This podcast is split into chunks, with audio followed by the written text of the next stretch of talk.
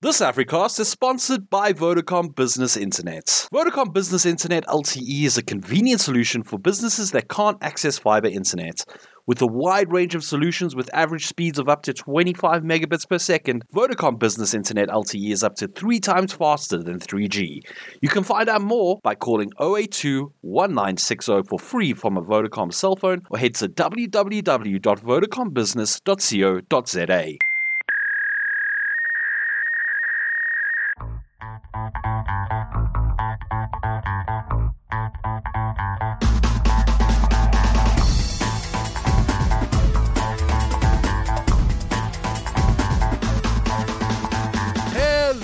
welcome to the final edition of the Africast for 2021. This edition is once again sponsored by Vodacom Business Internet. Thanks very much to them for sponsoring this Africast. Um, as always, joining me as always is Clinton Matos Hello again, everybody. and Robin Dichetti. Howdy. You guys, uh, you guys having a good time? It's the end of the year. Everybody's uh, sending out their emails saying I won't be available until January. I'm so tired, Brendan. And uh, with hate, I, I'm reading those emails and seeing the things on Twitter. It's like, oh, closing the office today. And then uh, someone on Twitter said, oh, I'm only closing on the 27th. And I thought this was going to be one of those, oh, I'm suffering more than you kind of things. Yeah. And then they're like, oh, but we get an unlimited number of holidays every year. I was like, don't, don't, don't come with that kind of stuff in my mentions, man. Come on. and yourself, Robin? I don't know. The days are blurring. Is it is it the morning? Is it the evening? Is it Monday? Is it Tuesday? Who knows what it is? Yeah, I've kind of like I, I- tweeted out yesterday that anytime I type on the right hand side of my keyboard, uh, it just becomes a complete mess, and I have to retype the entire sentence. So it, it's time for a holiday. It really is time for a holiday.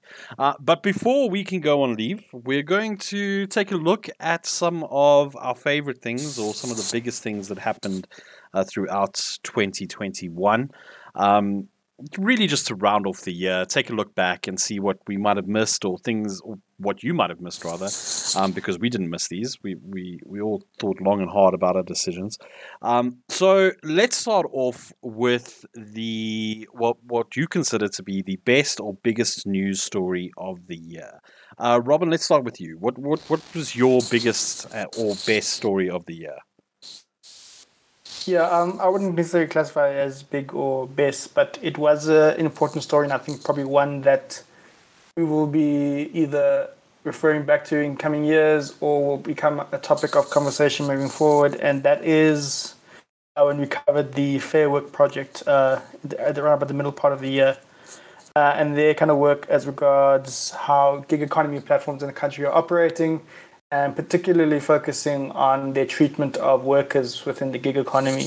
And unfortunately, a lot of the big tech firms, um, your Ubers, uh, uh, unfortunately scored quite poorly as far as the Fair project's research went. Um, some of the kind of locally spun up and operated uh, gig economy platforms did fare better, but it's it's necessarily by a large margin. So there is still plenty of work to be done, and um, I think as far as gig economy workers, uh, people that are really on the front lines as far as having to deal with issues surrounding the pandemic is concerned, um, I think they their plight is probably something you're going to be touching on uh, over the next few years as well. Um, I'm not too sure whether this issue will necessarily be coming to an hit to a loggerhead at any time soon.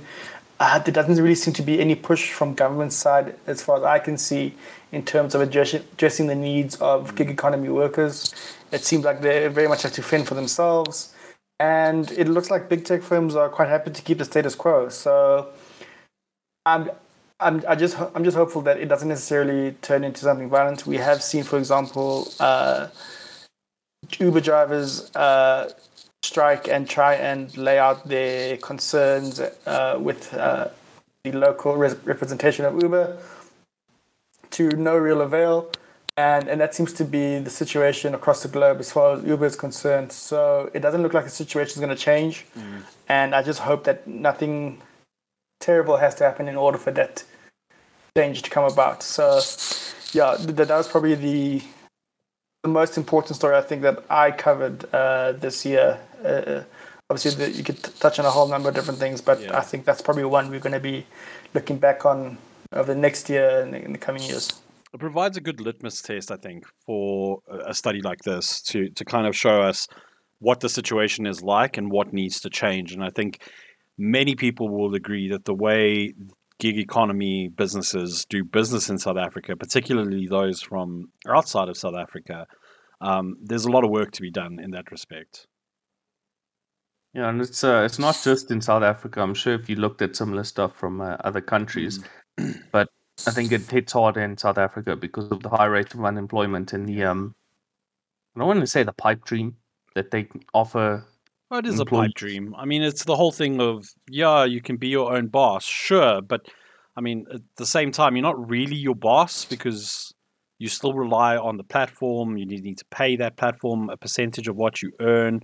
I mean, it's a it's a great promise, but many of these many of the Uber drivers and participants in the gig economy, as I'm sure people would prefer they be named, um, and by people I mean business, the big businesses. Um, like, yeah, it's uh, they just they, you can see that they're not happy with the, the status quo, and change needs to happen. Um, we're actually organizing an interview with uh, Uber South Africa as re- regarding this exact topic. Um, that will be taking place early in 2022, so keep an eye out for that. Uh, Clinton, what is your biggest news story of the year? Um, for me, it has to be the fact that the um, COVID vaccine came here and was offered for free in a reasonable amount of time. Mm. Um, I know we usually cover tech, but I mean, it's such a big thing, we can't ignore it. Yeah. Uh, I think in late 2020, the vaccine started rolling out, and I had a deep fear in my heart that South Africa was going to be looked over completely, or we were going to get it so late that things would mutate and become much worse. And Mm. I mean, you can argue that that did happen, but I think we did get the vaccines in a reasonable amount of time. And I know there was a lot of problems. Um, it arrived late. The rollout wasn't, you know, perfect. Um, how the the age groups were chosen maybe had, you know, issues that could have been improved. It wasn't perfect. I'm just glad it happened. Um, how it, well, not how it did. I'm glad it happened at all. Yeah. Um, I think in certain circumstances we wouldn't have gotten it at all. We would have just had to fend for ourselves. And I still have a lot to say about the fact that we make the damn things here and we had such a problem getting them. That's a discussion for another day. But Yeah. for me, I'm going to say the single news story was the headline You could now get the vaccine in South Africa. Um, and then a few months later, my age group can now get the vaccine in South Africa. Um, and yeah, and it also being free was a, another big, you know, sticking point. I was also worried that it was going to say, no, it's here, but it cost, you know, 5,000 Rand. Um, and again, I know there were safeguards in place, especially for developing countries like South Africa. And I know there's still, uh, you know, problems in the way of getting it, such Mhm. as the fact that you need to register online. I know there's a you can do it through what's it called, um, that SMS function, um, USSD. But again, it's not perfect. I'm just glad it's here. And uh, I I had so much fear that, um, especially my parents weren't going to get it because my dad got very sick. He got double pneumonia. He was in the ICU for a long time in a very bad state. And the day that he got his first vaccine, I felt a, a huge weight Mm. uh, left off my shoulders. Um, even more so than when I got it. And uh, that's not me being cocky, be like, oh, I'm younger, you know, I'll deal with it better. It's just that I was more worried for my dad than I was for myself. So that first day that he got it was a big day in my life that I'm, I'm sure I remember for a long time. I'm just very happy it happened. So yeah, that's my biggest news story. Um, I guess it's more an event than a, a singular, you know, one blog post. Yeah. But I don't, I don't think we can overlook that. And I think in a few decades' time, uh, in a textbook, it will say, you know, X date, that's when the vaccines arrive. Yeah, uh, and I think also what concerns me though about this whole thing is how hesitant so many people still are about getting a vaccine, especially Yeah. uh, this week with President Cyril Ramaphosa. Um, or, sorry, testing positive for COVID nineteen. I lost my words there for a second. Um, we wish him a speedy recovery, of course. Um, and yeah, I, I think that a lot of people are questioning, like, oh, but I mean, he still got it, even though he was vaccinated. That's not how vaccines work. But uh, I'll You know, you to I- go and read up about that on your own. I read such a good analogy for this where people say, What's the point if it doesn't prevent me from getting it and I can still die from it? Well, you know what? Uh, a seatbelt doesn't stop you from having a car accident, and a seatbelt isn't guaranteed to save your life. But if you're going to, you know, have a head on collision with the truck, do you want to be wearing your seatbelt or do you not want to be wearing your seatbelt? Yeah. And as terrifying as it is, a lot of people say they don't wear seatbelts, but they're really dumb, and I'm not afraid to say that. Um, but yeah, it's a, the seatbelt is a great analogy. It's, it's not perfect and it's not infallible, but damn, you really want to be wearing that belt when the truck hits you. Yeah. So yeah, whenever someone, I, I don't say that to people's faces. Any person I've ever met, and I've met a few of them now who say, "I'm not getting the vaccine for X, Y, and Z reason," um, I just stop talking to that person Yeah. because there's no point wasting your breath. Um, what's that saying?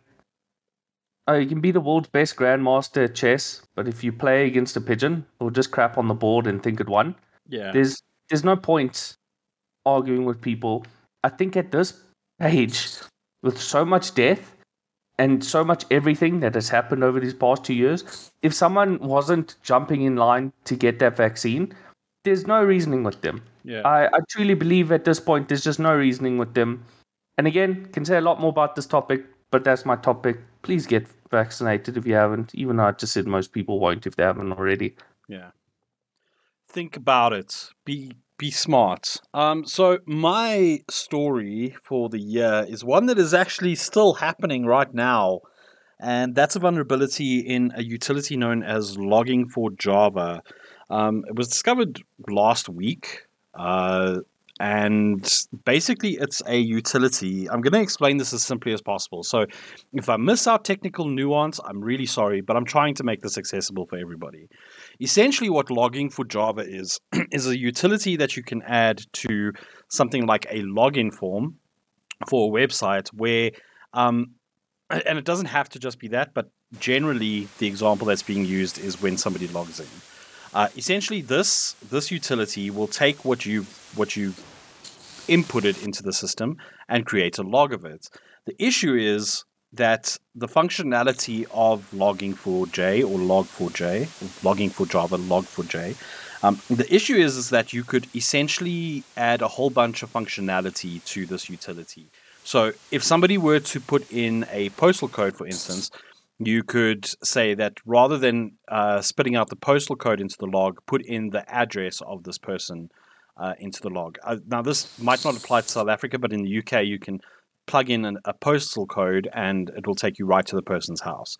So there, there are some really cool things that you can do with this. However, what it does allow is it also allows you to run a program um, through the logging server. So it will pick it up as, okay, this person said that I need to log, or the program says I need to log this, but within this command, it's telling me to go to this website, find this file, download it, and execute it. And this is a really big problem because um, while many people believe that they aren't using Java, logging Log4j is present in many applications.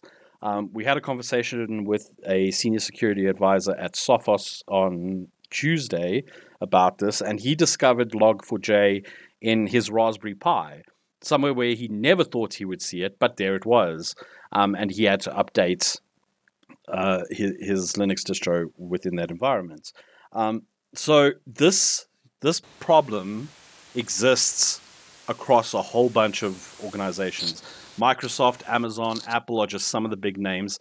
Um, and while we don't have a full picture of how many businesses this affects yet, or how many websites this affects, uh, at the same time, we won't know until everybody has addressed the, pro- the the vulnerability because whoever discovered this vulnerability decided to put it out online for everybody to see um, without going through the proper due diligence and reporting it uh, responsibly to the uh, organization that maintains this, which is Apache.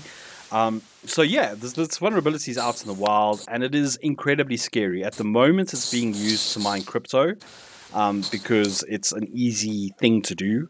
Uh, but there is a fear that this is just going to get out of hand to a point where um, businesses are going to be compromised en masse. Uh, what makes this particularly wor- worrying is that it's it's been discovered now at the end of the year, where IT teams, system administrators, and business owners are incredibly fatigued, very tired, and the complexity of this problem and the complexity this problem presents rather is, immense because you have to go through every single system in your environment in order to see where the log4j is present and whether the, the vulnerability exists so it's a massive headache and i suspect that we're going to see this um, see this talked about into the new year um, just simply because of the fact that we don't know how bad this can get um, yeah, it, it, it's really, really concerning. And in a year where cybercrime has been such a big talking point, this is a massive one.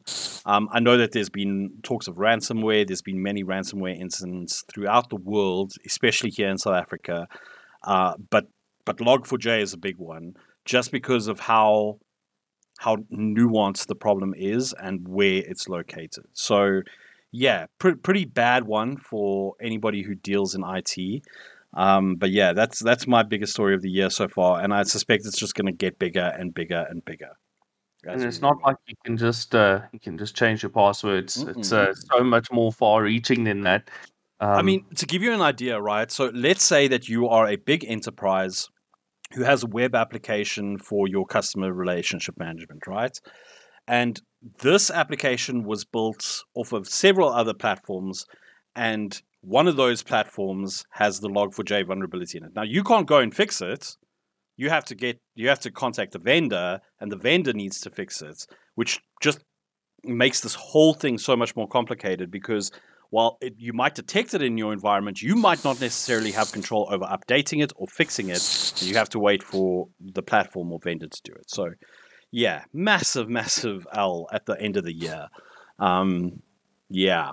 It's also sparked a conversation about big businesses using open source uh, software and relying on hobbyists to plug the holes in their business um, or in Fortune 500 companies, which I, I, suspect will be another big talking point moving into 2022. But yeah, Log4j, not a fun thing. Right, let's move on to something a bit more light-hearted. Um, this year was a bit of a, a, quiet year for games, at least in my opinion. Um, we didn't have big, big names that everybody's looking forward to releasing, a la Cyberpunk 2077. Although I could be wrong, right?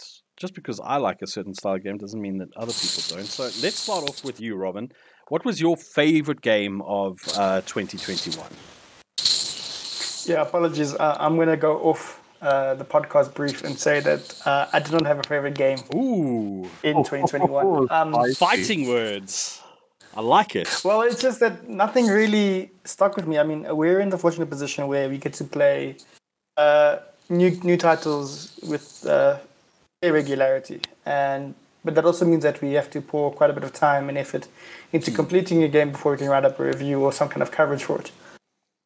It also means that we often don't return to games, uh, but the ones we do return to are often really great. Um, that didn't happen for me this year. If I think about last year, for example, I, I went back to Ghost of Tsushima several times in order to mm. complete all the little side quests and missions. I really loved that game. It ticked a lot of boxes for me. If I look at what I played in 2021 and what I reviewed, nothing really stuck with me in the same kind of way. And I think we also discussed it uh, during last week's podcast when we looked at the Game Awards. Yeah. Uh, it was a bit lackluster for, for lack of a better term. Um, so yeah, for me, 2021 was a bit of a dull year as far as gaming went. Uh, there are some big titles on the horizon. Excuse the pun there. Um, so hopefully 2022 will be a better year, but 2021 was mm, a bit meh for me. Okay, fair enough. I mean, I'm very much with you on that. There was very little to get excited about. Clinton, did anything excite you in 2021? Yeah, so we also talked about this last week, but I had a lot of fun with Marvel's Guardians of the Galaxy. Um, my expectations were incredibly low because of the or the train wreck that was Marvel's Avengers. So I was coming into this and what they had put out before for this game was that oh you're wise cracking space guy and it's all the voice actors you know and it could be cringy and all the bad taste was in my mouth from Avengers. And then I came into this and the writing was very solid and the gameplay was fun and the story was engaging and I kept wanting to play you know half an hour more an hour more to see where it was going to go next. And then the game ended and I was like yeah that was fantastic. I you know, I've been thinking about it after we had that discussion about the, the Game of the Year awards, and I was thinking, you know, was I happier with this game because it was a bit of a slower year, and I got this game right near the end of the year, and I thought, yeah, that was a lot of fun. I, I don't know. I don't know if I gave it an easier ride because it's been such a harsh year, like Robin said. I, am not sure, but I had a lot of fun with it, and I would recommend it to people. Um, you know, games and everything else are expensive, so I don't know where I stand on just outright buying it right now um, when it's so pricey. But I do think people should play it, especially if they like Guardians of the Galaxy from the comics, if they like the new MCU um, run of it, the movies, uh, if you like the specific characters or the voice actors. I just had such a fun time, and every little part of the game that I discovered I thought, oh, that's really cool. Oh, I like that. And you know, it's uh, again to bring up Marvel's Avengers again. A big part of that game's economy is trying to sucker you into paying real world money for costumes. In Marvel's Avengers, you have to just find the costumes lying around. Sorry, in Marvel's Guardians of the Galaxy, um, you just find those costumes lying around, and they're hidden pretty well. And uh, usually for stuff like that, I would just look up a guide online um, and find all the costumes. But I had a lot of fun trying to find them for myself. And you get sets of costumes where your whole team will match. And I spent so long trying to get all my guys wearing, you know, matched outfits. Usually I wouldn't give a damn about stuff like yeah. that, but I really cared about it this time because, you know, they're my little team and I want them to look nice. Um, I really think this game or a sequel to this game could be another Mass Effect. Um, there's a lot of choices you make through this game, and I've only had time to play it once, so I don't know how much those choices really matter at the end of the day. But I think with a bit more RPG elements and a bit more decision making, this could be the Mass Effect game that people have been wanting. You know, ever since Andromeda came out and crashed and burned, another you know train smash there, people have been wanting a game like this, and I think this delivers on a lot of what made those games beloved. And a sequel with just a bit more could really do that. And I don't think we've really gotten a lot of sales numbers, and what we've seen has said it's successful, but not like a runaway success. I, I think a sequel could be in the works, and if it is, this I'm really excited about where the series could go, and I'm really excited about this kind of um, subgenre of Marvel's whatever games. I don't know how exactly it will work because we've got the PlayStation exclusive um, Spider-Man, Miles Morales, and those characters um, but then you've also got Marvel's Avengers, which now has its own version of Spider Man. So I don't think those two could overlap. And now we got the Guardians of the Galaxy. Will they overlap? You know, I'm not sure right now, but I could see them overlapping in the future. Um, they could always do. I mean, the multiverse is so hot right now. There's a new A24 movie coming out that also deals with multiverses. So if you know all the owners, Square Enix, and um, what's the developer of the Spider-Man games again, Robin? Insomniac. Yeah.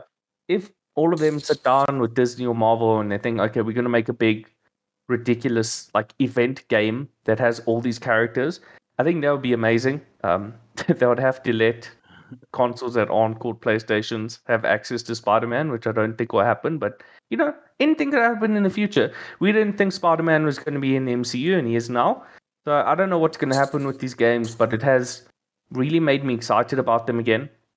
I did play Miles Morales um, a while ago now, and that was fun. But I think a lot of people found it a bit too short and a bit too feature poor to really get us as excited as we were. And that game's getting a new sequel, Kraven the Hunter and Venom and all of that. So, Guardians of the Galaxy, uh, I don't think it's a perfect game. It's got lots of problems, but it's so much fun. And I was just having a good time the whole way through. I talked about this in my review, which we'll link to. Uh, games, when you sit down and play them, you can feel that the developer or the publisher had not an ulterior motive, but they had something they wanted to accomplish with that game. Every piece of media has, you know, an end goal or an objective. And I think Marvel's of Guardians of the Galaxy was just to have a fun time, and I really did have a fun time with that game. Awesome. Uh, so mine for the year um, was actually one that I didn't expect would hook me in, um, and it irks me to say this, but uh, it's New World. It's a game that was developed by Amazon Game Studios, um, which I'm not a fan of Amazon at all. However, New World kind of hooked me, and I'd never expected it to. So I'm not a massive fan of MMO games. Uh, I didn't get into World of Warcraft until it was way past its prime.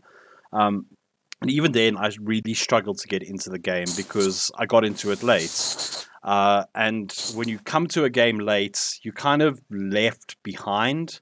Um, some games kind of help catch you up a lot more easily than others. Um, but New World gave me an opportunity to get into an MMO on the ground floor brand new, completely fresh, without any, with, with everybody basically starting on the same footing. Um, if you don't know what New World is, it's an MMO where you create a character, and then what that character is capable of doing is something you decide kind of organically as you play the game. Do you want to use a sword? Cool. Well, here's here's how you do that. You level that up as you use it. Um, do you want to be a, a, sort of mage character that heals people? Well, here's uh, here's a life staff, and here's how you you upgrade it by using it, and you unlock new skills.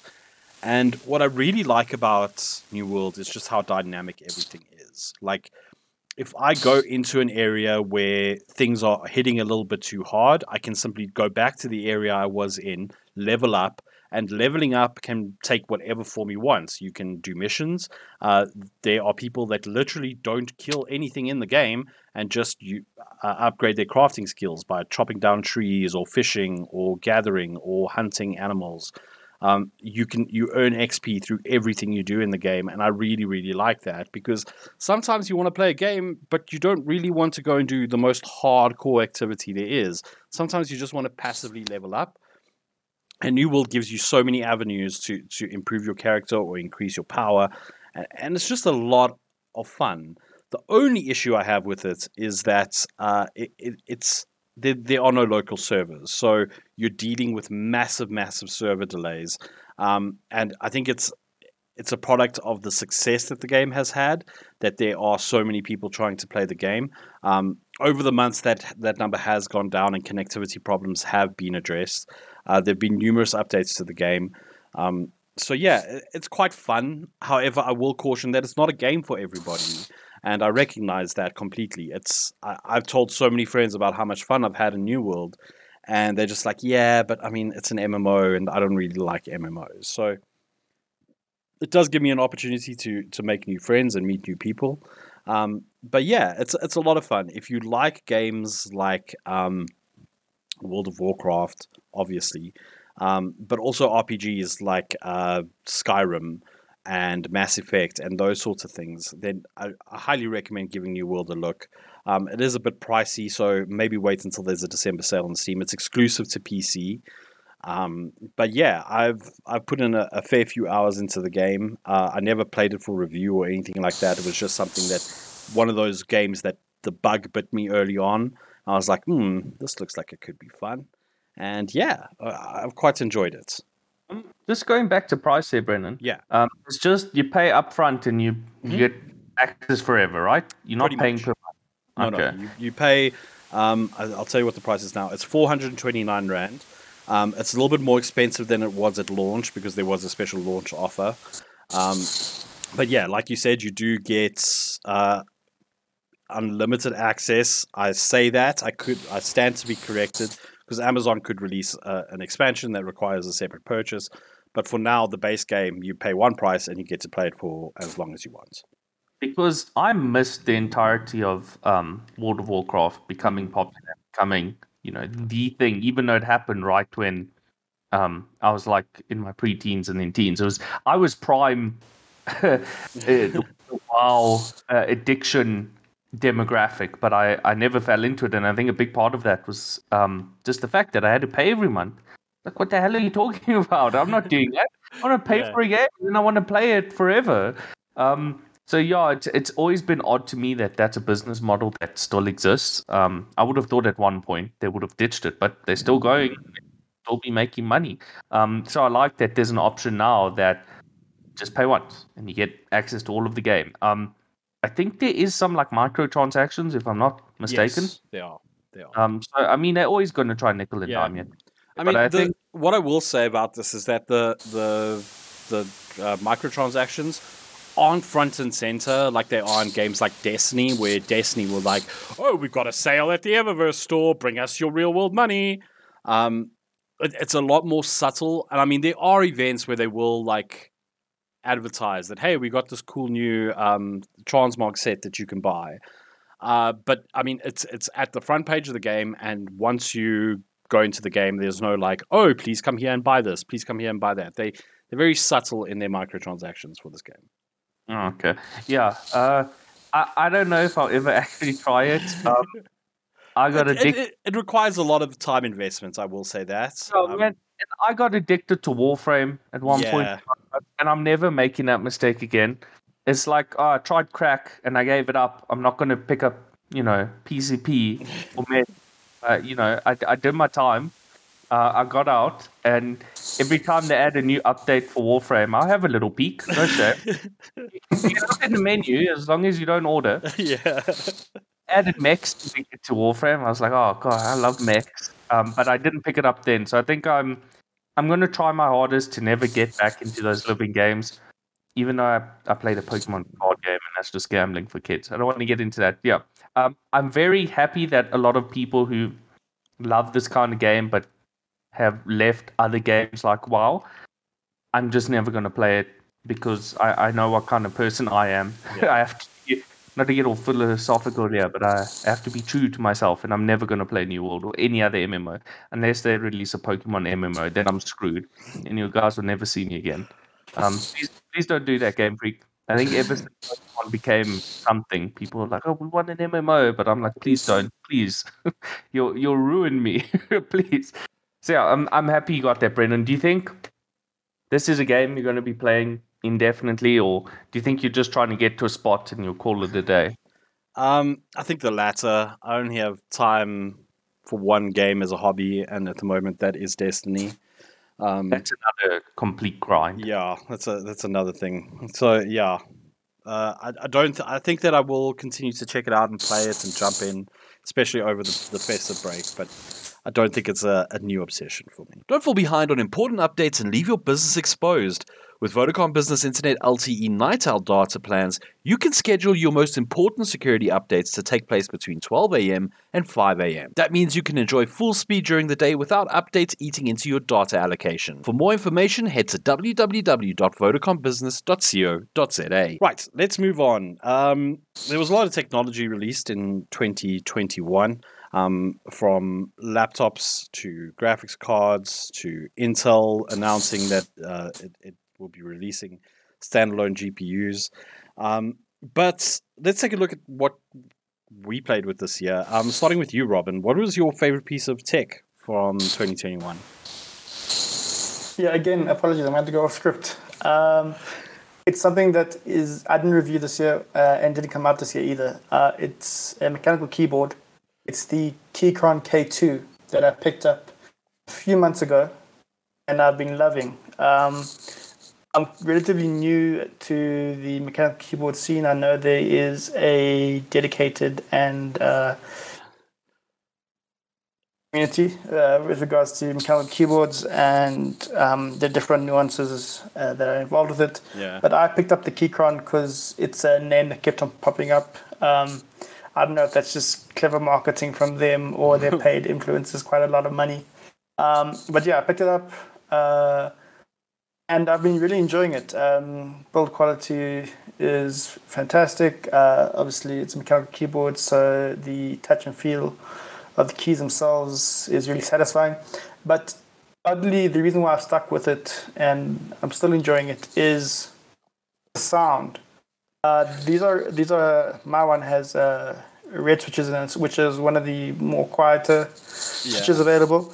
But oddly, the sound of hearing the mechanical keyboard while I'm working almost reminds me of being in office again. I know that sounds weird during the pandemic you know, to be, to be yearning to be back into an office, but for me, it, it has almost it almost taps into a little bit of nostalgia as far as experience I used to have in the office, where there's always kind of a little bit of noise in the background. Yeah. Um, some white, uh, I guess you could term it as white noise. And yeah, I just find that really satisfying. Uh, uh, apart from the actual typing string itself, yeah, and yeah, that's just one device that I've really been enjoying. I know it's not new, but it's one which is it is quite expensive. Uh, is expensive for a lot of people. It's expensive for me. Um, but yeah, it, it's one purchase I haven't regretted. So yeah, Robin, that, you and my I have choice. to talk about uh, mechanical keyboards later because Oh my goodness, here we go.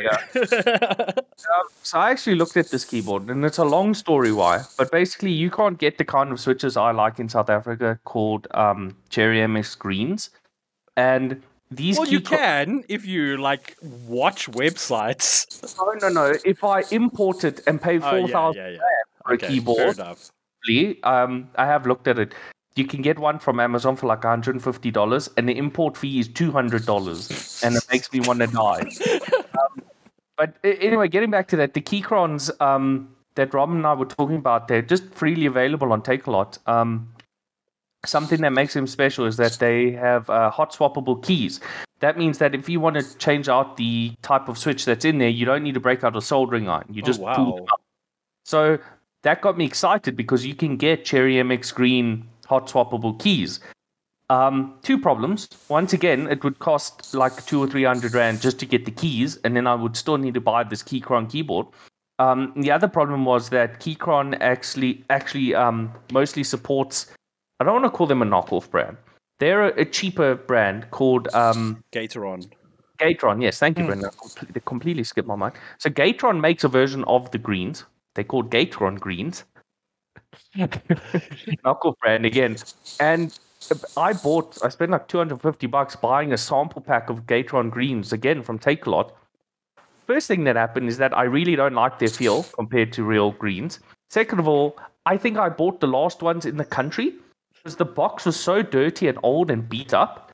And after I bought it, I went back to their page the next day and they were sold out and they've still been sold out. So I think I bought the last ones in the country. So even if I wanted to do this plan, I can't. So yeah, I've been having a whole time with that. But Robin, you, you must try out some other things. Dude, if you like the, the sound of keys, you need to try out blues. I don't know if you've ever tried out blues. Those are really good. Um, I have I have a keyboard with blues, and it was the best decision I ever made. What? You had blues and then yours died and you got blues No, again, no, right? So I had knockoff browns. um, Okay. And they were fine, but they were the keys. Just one morning, I woke up, and my keyboard was just stuck uh, on the the full stop key, the period key, and it didn't matter what I typed, didn't matter what drivers I uninstalled, it would ju- it was just stuck. So I went and bought myself an Acer Predator keyboard. Uh, it's the Aethon 300, and it's got Cherry MX Blues. Um, and I got it for an absolute bargain. Uh, and it was the best purchase I made all year.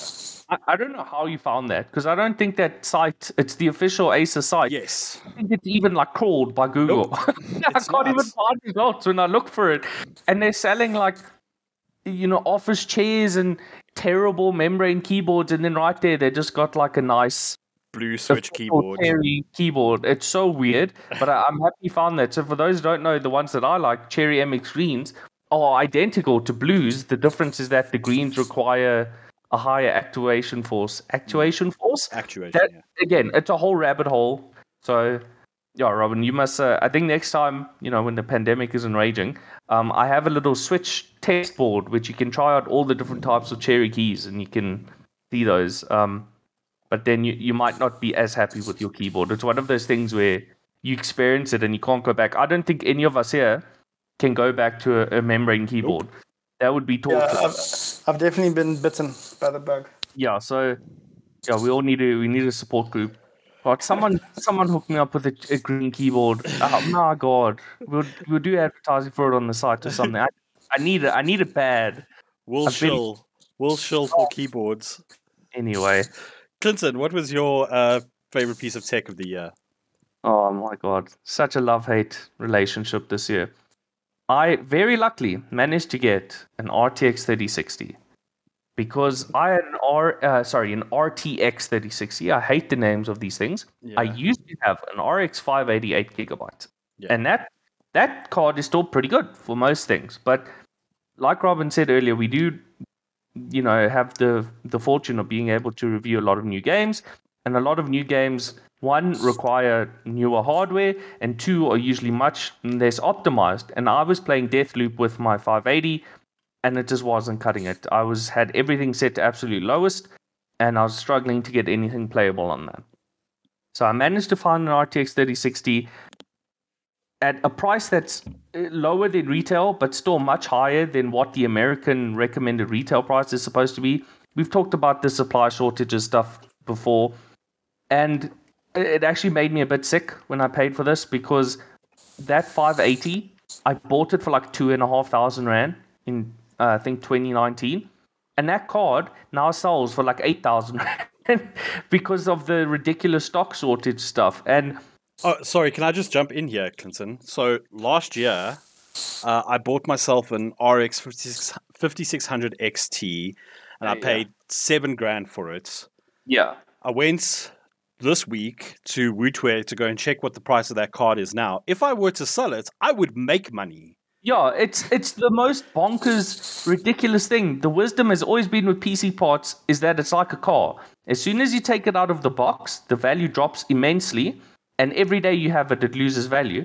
And now because of stock shortages, it's gone the opposite direction. Where if you bought something a few years ago, even if you paid like double the price, you can probably make money if you decide to sell it. Um, you, you know, our, our coworker who works in a different, you know, like um, sister company. Uh, Dion, he bought a, a GTX 1080. Um, and when he bought it, I was like, what are you doing, man? That's like the highest end card and it's the most expensive and it could kind of do 4K, but it would struggle a bit. And I think it was like six grand. And now he's the smartest man in the world because he bought that a few years ago because Yeah. you can sell that for like 20. It's it's ridiculous. I bought this is a brand new car, an RTX 3060, and I think that 1080 still outperforms it in certain games, and depending if you use RTX or DLSS. So I haven't talked to Dion about it, but it's like you, you don't ask people about money, and that's what these things have become. Um, yeah, if you bought a card like that, it's ridiculous. The top end prices have now become like low to mid range. Yeah. Again, I paid two and a half. Actually, I think I paid two three. It was like closer to two and a half with uh, delivery. And now that is like a sound investment. And now if you're paying, if you're paying less than ten grand for a 1080p card right now, it's it's a, a deal, which makes me sick to the core. But anyway, the the price isn't really why I have such a love hate relationship with this right now. The the love is that this card just performs much better than my 580. I mean, there's nothing you know to say about that. It's a much newer card, much newer architecture. It's much faster and has more VRAM. It's just an upgrade. Mm. But I've been having a lot of problems with it. Um, you know, I used AMD GPUs because they were the better bang for your buck for I think six or seven years. I, I don't want to say I was an AMD fanboy. I bought what was best for the consumer at the time in 2019, and back then, before you know ray tracing and before DLSS, AMD was on top in terms of GPUs um, for value. That is not not at the top overall, just in terms of value. So I've had an AMD GPU for six or seven years, and I've been happy with it all the time. I can recall, I think, maybe one driver that was bad from AMD. Within a few months of NVIDIA, I've had countless um, driver problems, just countless. And I, I don't want to say I feel betrayed, but every forum I went to always said, oh, AMD always struggles with drivers, NVIDIA is better. I've had the complete opposite experience. I've had black screens. I've had hard crashes. I've had inexplicable problems like the black levels on my computer changing on their own. And these sound like the type of problems that would be completely fringe as to not even mention. But if you go look online on the discussion boards about these um, driver updates, most people are, are having them. So I've been enjoying the performance. I've been absolutely hating the ridiculous driver problems I've been having. And for the amount of money that I paid for this thing, it was I think seven and a half. It's a ridiculous amount of money, and it makes me sick to talk about. I shouldn't be experiencing this nonsense. And I have a problem for some reason. I'm reviewing an ultra wide screen right now. Whenever I access Netflix, my screen just turns black for like a good minute or so. And if that happened to you, you'd think, I think my computer has a virus. Yeah. But this is an ongoing problem with some combination of this NVIDIA driver, this graphics card, uh, widescreen support, and Netflix. But I've never experienced so many problems in such a short amount of time with drivers. And if I didn't see all those internet comments saying that they're experiencing the same problems, I would have uninstalled Windows like three times because I would have thought I had a virus. So, yeah, that that's my favorite thing of the year because you know just raw performance. It's been great just in terms of raw performance. This ga- this graphics card has even been able to do a bit of 4K widescreen gaming. It's been crying. Uh, it's been up 70 degrees and 100% usage trying to do that. But for when I switch back, when I give this um, widescreen 4K screen back, because I'm I'm not keeping it forever. It's actually going back next week. And I switch back to my regular 24 inch 1080p 60 hertz screen. This graphics card is going to serve me very well for many years. And hopefully, um, by the time it's aged out of being the raw performer, it can then use DLSS to maybe render stuff at a lower resolution, but then bring it up to 1080p. I still have no intention of going to 4K or 1440p or 144 hertz. For me and my kind of bad eyesight, uh, 1080p at 60 is still the gold standard, and I, I'm really not wanting for more. And I think this 3060 is going to last me for a long time, and I'm hoping it's going to last me at least you know three, four, five years. Not only to recoup the insane price that I paid for it, but also for hopefully the uh, silicon shortages to be all sorted out. So yeah, that's my one tech, you know, one device that I choose out of this year, and it did actually come out this year. And yeah, real love hate relationship. Man, what a screw world PC is in right now.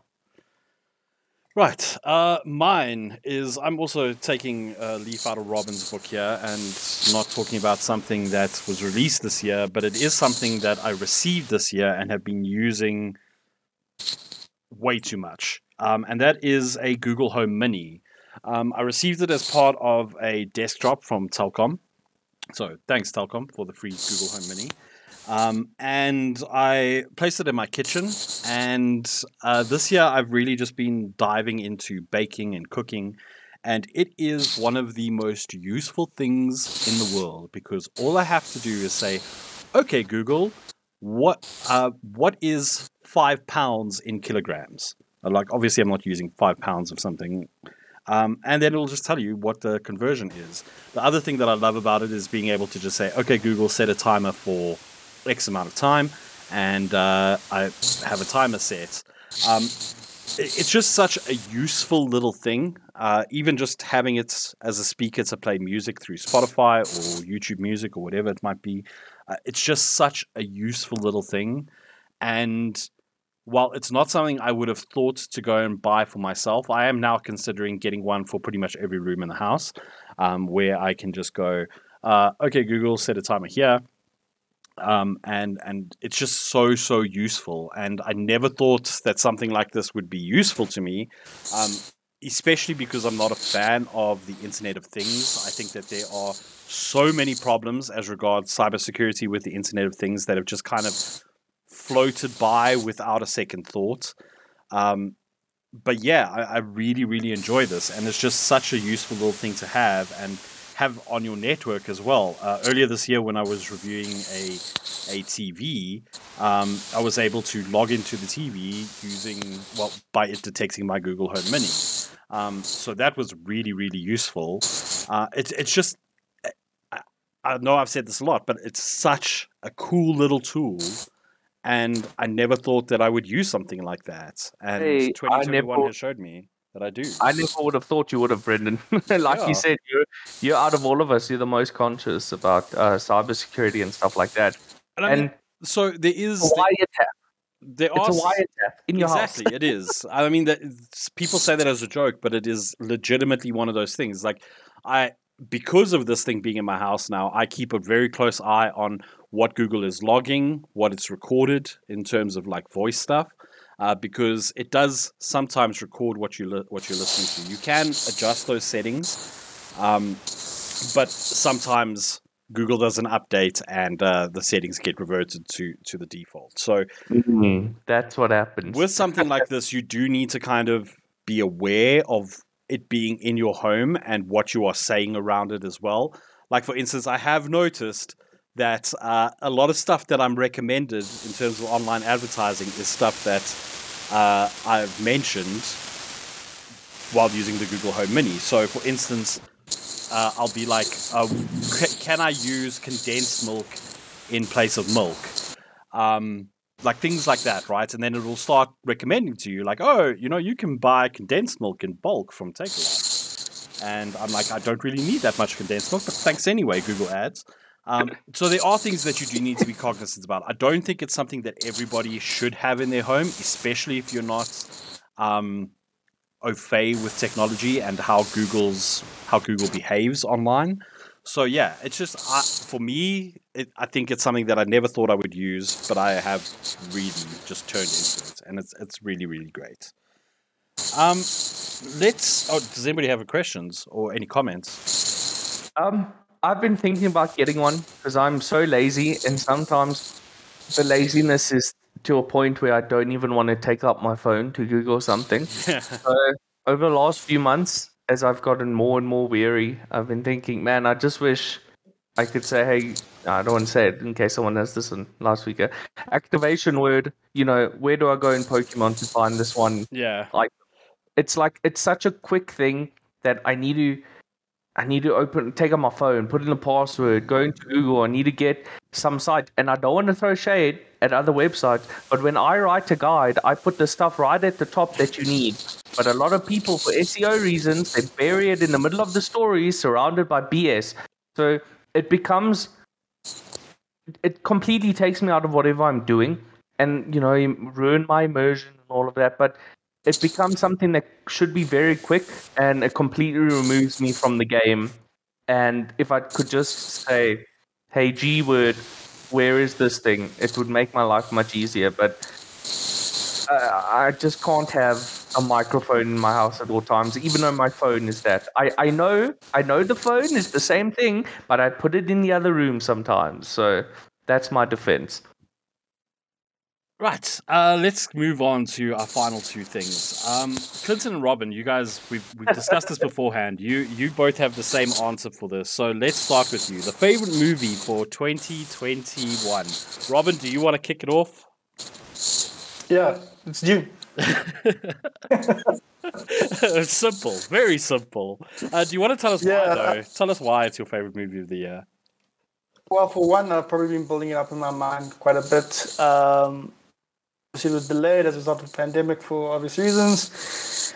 And it's a piece of media that I have enjoyed uh, for a number of years now. Um, I'm probably one of the few people that isn't a fan of the David Lynch film. Uh, I am a fan of some of the series that have been uh, created around the around the Dune universe. Uh, but I was really interested to kind of see what the director Denis Villeneuve was going to actually do with this film. He's directed um, Arrival. Uh, um, he Blade also Runner. directed Blade Runner 2049, and uh, I'm, f- uh, forgetting now. He directed one with Jake Gyllenhaal again, which is also really good. wasn't it a night no it was was Prisoners, Prisoners. Sorry, I mean, oh, okay it escaped me. Yeah, so he's directed some really good films over the years, and some that I really really enjoyed. So I was really interested to see what he was going to uh, deliver. And from a visual perspective, um, it was probably one of the best things I've seen in quite a long time. Um, I think the reason why I've chosen it as my favorite film of the year was purely for the fact that I watched it 3D IMAX. Um, and I haven't watched much at the cinemas uh, this year. So that kind of experience, and I just allowed the whole film to kind of wash over me, and just enjoyed it from that perspective. I do obviously have several issues as far as how the story went about, uh, elements that they missed from the book, but just from a visual perspective and the spectacle that I think uh, a, a, piece of media that like Dune deserves, I think they really they really nailed that aspect of it. And Clinton, you you were also the same. You yeah your favorite movie of the year. So when I saw the press preview, I did talk about it in one of our past podcasts, but uh, I mirror a lot of what Robin says. Um, one of the things, this movie's very loud. Um, uh, I, when I saw it before, Robin also in IMAX, I said to Robin, "You just might want to be careful. It's very loud." And Robin was like, "No, I'm sure I'll be fine." And then the next day, Robin uh, sent me a Slack, uh, and he was like, "Yeah, it was uh, blew my eardrums out." I don't know why it's so loud, but man, uh, yeah, it, it was fantastic. I was really engaged with it the whole time. The movie was very long, but it, um, uh, like I said, it didn't feel like it dragged at all. How long is this movie? It it is very long. It's uh, two hour, two and a half hours, just yeah, over two and a half bit, hours. And, and what's funny about that is that it only covers half of the first Dune book. Yeah. So th- this series is so long and so pondering. Um, so they had a lot to do, and they didn't even do everything that they wanted to. And like I said in my review, when I reviewed it, we didn't have news that a sequel was coming out. But I think now that the sequel is coming out, the movie becomes retroactively better mm-hmm. um, because it, it feels like the first step in a big story. And when we didn't know a sequel was coming out, it felt unfinished. This one movie feels unfinished. But now that we know one's coming out, I can more than recommend that people go see it. Um, I'm excited to see it again, probably through streaming. I'm not going to go to the movies again for that because there's other movies. Um, I just want to say, uh, when we're recording this, uh, Spider Man is not out for the public. Uh. I, I could see that becoming my favorite. Um, getting a lot of good reviews, not just from like massive fanboys. Um, one hundred percent on Rotten Tomatoes yesterday. Yeah, but Rotten Tomatoes is weird with the way it does percentages. Uh, and the other thing is The Matrix is also coming oh, out yes. later. Both of them are this month, and it's after we're recording this podcast. So one or both of those could supplant Dune for me. But I had such a good time with it. I've been a fan for the book of the book for a long time, and it just delivered on everything it tried to do. I'm so excited for the second movie. Uh, they say it's coming out in 2022. I have my doubts about that. Yeah. Uh, this movie got delayed for so long and so hard that if that movie comes out in 2022, I'll be very happy. I really wish that they recorded both movies together. Um, you know, like they did with um, what's called Back to the Future, like they did with Infinity War and Endgame. I think then continuity would have been great, and it also maybe would have meant there was Less six months time. Yeah, between these movies instead of I think it's going to be a year and a half, not factoring in any unexpected delays. So yeah, it, it's fantastic, and it's by far my movie of the year right now. But that's without Spider Man, and that's without The Matrix. So my movie of the year is uh, Zack Snyder's Justice League. So I know there was a lot of conversation about it. I had never seen the previous Justice League. Um, after watching Zack Snyder's Justice League, I went back, Clinton, at your at your honor no. advice, to watch the original one, and my God, these two movies are, are, are insanely different.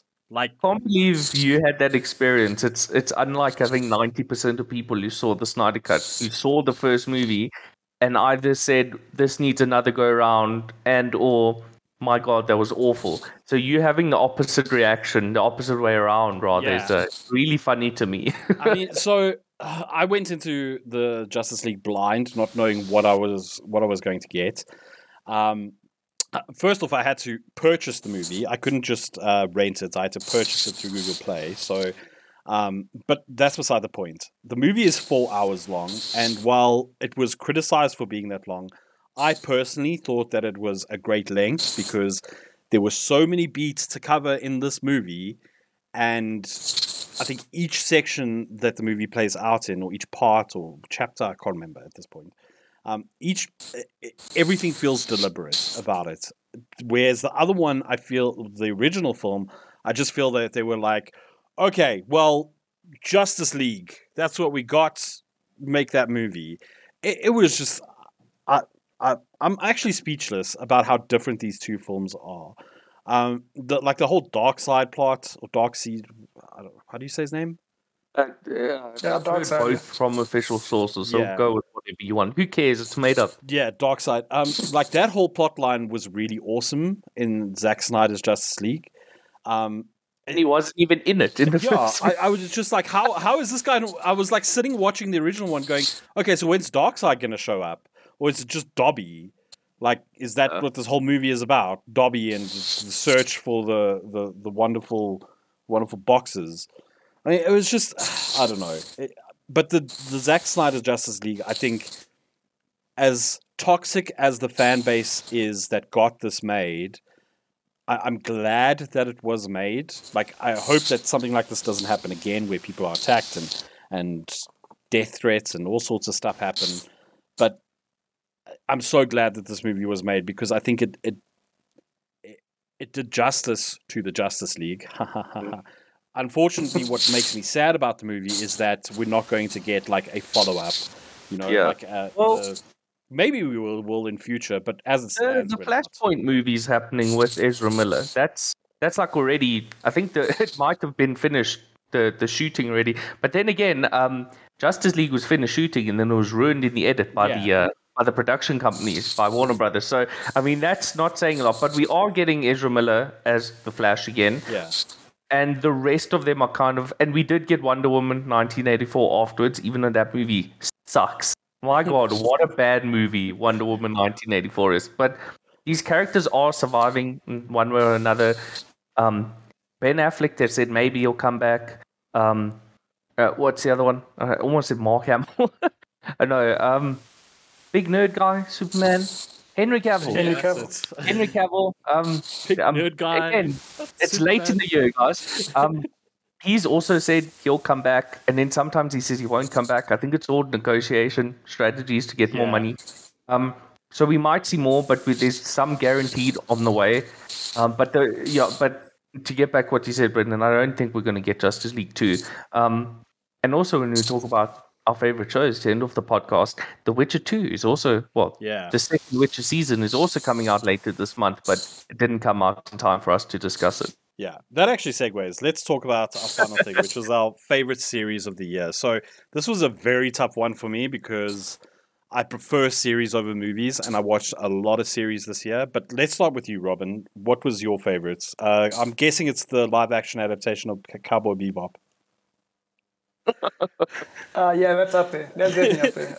Um, so mine is anime. It is Attack on Titan, Attack on Titan season four, part one. Uh, I know, technically speaking, the first episode aired in December of last year, but uh, I'm not, I've never been one for technicalities. Yeah. Uh, the rest of the season played out in January and Feb. So I really enjoyed the the the, the first part. Um, it's just, just as, as far as the main character, Eren Yeager. I, I, I don't want to get too involved into the lore of Attack on Titan. It's it's simply too vast to get into right now. But I really like the way they developed the character. He is almost done a complete 180 as far as his development goes. Um, previously, he was a really annoying protagonist who was quite weak and relied on other characters to help him a lot of the time. And it, it, it was like really one of those reluctant hero kind of roles that it didn't really translate well for me. I, I found really annoying. Uh, I found the supporting cast uh, a lot more interesting. But this year, well, in season four at least, he is now kind of assumed his mantle and almost turned into the antagonist now, as far as the storyline goes. Um, Mappa, who are the production studio that kind of took over the uh, at the beginning of season three, and now are going to complete uh, season four as well in the new year. Um, they've done an outstanding job. They have a slew of really big hitter titles on their roster. Uh, for example, like uh, Dorohedoro. They're also gonna have Chainsaw Man next year.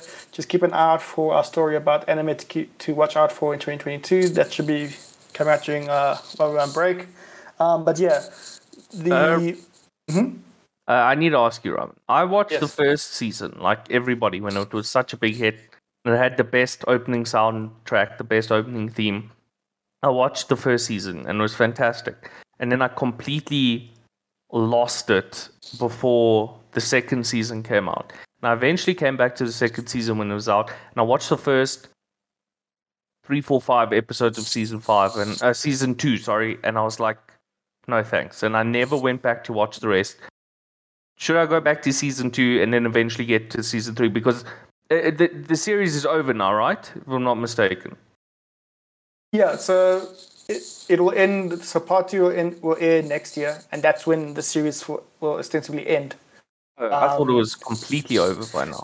No, so Um, part one kind of uh, essentially deals with half of the final arc, and then the second part will release next year, and then that's that's it for Attack on Titan. So it, it will be one of probably the most watched anime series next year. So, But yeah, you, back to your question, um, yeah, I should definitely go and return to it. I think. I, I think in season three things definitely amp up quite a bit. Um, for me, uh, a lot of the story was kind of mired in mystery, and as you slowly start to unravel the different pieces, and you get uh, you understand what the storyline is about, and some of the big reveals, and some of them are quite uh, significant. Then, then there are payoffs. I think do they do they reveal what's in the basement? uh, they do. Okay. Yes. Because I remember, I don't want this to be like a lost situation where it's like, oh, what's in the uh, what's what's in the bunker or that BS. I, I remember. Don't you I dare think speak ill of Lost. Not in I've never house. actually watched Lost. It is I've good. never sat down. And there's so many essays on YouTube now saying, you know what, uh, Lost is actually pretty good. And it wasn't about the ending; it was about the journey along the way. I don't know why I'm doing like a, a Beatles impression there. I don't know what that was, but I, I see a lot of people have actually like come around to Lost, and I want to watch it, but it's not on any streaming services. I think it's like on Peacock. I think it's on like Peacock or something, yeah. which we don't even get here. And I'm not subscribing to Peacock. They could have, you know, free gold bars on there. I'm not subscribing to another It's streaming service. It's on Hulu. I have to draw a line in the sand somewhere. Um, if they release it on like local Showmax, which I get for free as part of my parents' DSTV, maybe I'll watch it. But okay, so I think when the full end of Attack on Titan comes out, I'll watch like a recap for season one and two, and then I'll just get back into it because I, I can't believe how far I fell off in season two. Why did they get rid of the original theme song? I, I don't understand. It's like you hit gold, stop digging. Why did they replace it? because Licensing, the maybe? opening in all anime the opening theme songs uh, usually have like little tidbits or easter eggs in it and that's the same thing for season four as well um, it's not your typical kind of opening um, it's, it's it's quite weird and peculiar it's not for everyone i think I don't know. We uh, can, can we all agree that that original theme song was a was a a, a hit? Was a ten out of ten? that was a banger Certified. as a Yeah, kid Yeah. Um. Yeah, I'll I'll get back to it on your recommendation. Yes, What was your favorite series of the year? mine was season two of I Think You Should Leave with Tim Robinson. My so, goodness, what a great show! So when the first one came out, the original one, I think I watched the first episode and I was like, I don't really get this. And then the second season came out and I watched the first episode of the second season and I was like, I, I get this. Um, uh, the second season of the show has the coffin flop sketch, um, which I think is the funniest single sketch in a show ever committed. I've watched it so many times on YouTube, and I, I had such a laugh. And this is kind of dark, but somebody, it, it was a real news story where a dead body did fall through a coffin. And every reply on Twitter was a reference to the show. And I, I knew what the reference was. They were just going to post screenshots of that scene but I laughed every time, and I, I'll never forget. I watched the that episode at like two a.m. one night, and I was laughing so hard I was crying at in my bed at two a.m. because of how funny the coffin flop is. Like, just just watch the coffin flop on YouTube. It it's an illegal upload. Don't tell anyone. But uh, some sketches are actually up on YouTube officially on the the um, Netflix Netflix is a joke uh, channel. You can watch it legally. But man, that that show's so good. I hope we get like a new season every year, every two years. Netflix just needs to keep giving him money until he dies. Yeah. Yeah, the the second season, I think it's better than the first season. Not just because I kind of got turned off by the first season. I think he just got into more of a groove with the second season. And again, it's got the coffin flop sketch, so it's the best season ever. Yeah, Uh, it- man, that show. I, I so I watched the first one, and like you, I was kind of like, eh, this isn't really funny. But the second Yeah. one, oh my goodness, I couldn't stop watching it. I was I was in tears. so. Robin, have you watched it? I haven't, but based on what you guys are saying, I, I'm gonna have to watch whatever. If- the I- I period. I think start with the second season, as odd as it Yeah. is. Um, and if you're kind of like, if you're one or two episodes in and you haven't gotten it, I think stick it out to like episode three. And I know that's like an hour and a half of your time. I think each episode is like 20 or 30 minutes. Just stick it out for a little bit. It takes a little bit for the type of comedy to kind of click. I think that's its real problem. So just give it a little bit, and I, I promise you, you'll have a good time. I think just keep watching until the coffin flop. Uh, I think it So happens. it's not it's not linear, right? You don't have to watch. no, the no, no. It's season. it's, it's sketch comedy. Sketches, It's yeah. it's like um, Key and Peele or other things like that. It's a new thing every few minutes. Um, yeah, so that was definitely my show of the year. I was looking through what I watched, and I was like, oh, maybe this, maybe that, and then I saw that it came out earlier this year, and I was like, oh yeah, no question, that's my favorite. Um, so yeah, it's not usual that comedy wins me out. It's usually some drama or something like that. And there's been a lot of Marvel shows in the last year, and I love Marvel, but the shows are lacking a certain something, and uh, this really did it for me. I, sh- I should watch it again. It's so funny. Or maybe I'll just watch the, the coffin flop sketch again. Uh, so yeah, that's my pick. Go watch it if you haven't. And if you watched a little bit of um, anything with Tim Robinson and didn't really click the first time, just just give it another try. Right. So now it's me, and I have been uh, I've been in two minds about this for a while now. Um. So ultimately, I'm going to have to give my vote to Ted Lasso. Uh, I know it's it's not a series that was released this year, uh, but the second season did wrap up this year. Um, on a really cliffhanger of an ending. I don't want to spoil too much, uh, even though it sounds silly to say that. So, if you don't know what Ted Lasso is, it's about an American football coach who goes to the UK to coach a football team. Um, uh, they're called AFC. Uh, I can't remember what it stands for, but uh, the the main the main character is Ted Lasso, who's played by Jason Sudeikis. Sudeikis. Uh, I'm gonna go with Sudeikis uh, from SNL fame, um, and it is both funny, heartwarming, and just such an interesting thing to watch. Um, I, I so I actually started watching Ted Lasso after I started watching Foundation. So I started watching Foundation earlier this year because it- seemed like a really good watch. It is very very good. It's on Apple TV Plus, but as an aside to that, I started watching Ted Lasso because it popped up after I'd finished watching whatever episode of Foundation I was on at the time. Um, and I was like, oh, let, let's give this a watch. And I was hooked like a bass in a lake. It is so so good. It, I, in fact, I would say it is it is underrated for how good it is. I say that it has seven, seven Emmy awards, but I, I think that not enough people have watched the show. It is so so good. Um, Sudeikis' performance is fantastic, but so is Brett Goldstein as Roy Kent, who I am still convinced is uh, is CGI. Um, Nick Mohammed plays Nathan Shetty, who's who's great, puts in a fantastic performance.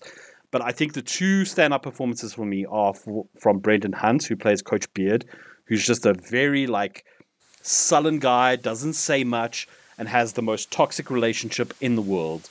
Uh, but he loves the person, so I suppose it's fine. And then the person who plays Rebecca Walton, who's the owner of the team, uh, Hannah Wad- Waddingham, Waddingham, um, she is fantastic. Like I would not expect her to to put on a performance like this in a comedy show, but she is so so good. Um, I, I highly recommend giving this a watch over the December period. Uh, there is Apple TV Plus does offer a free trial.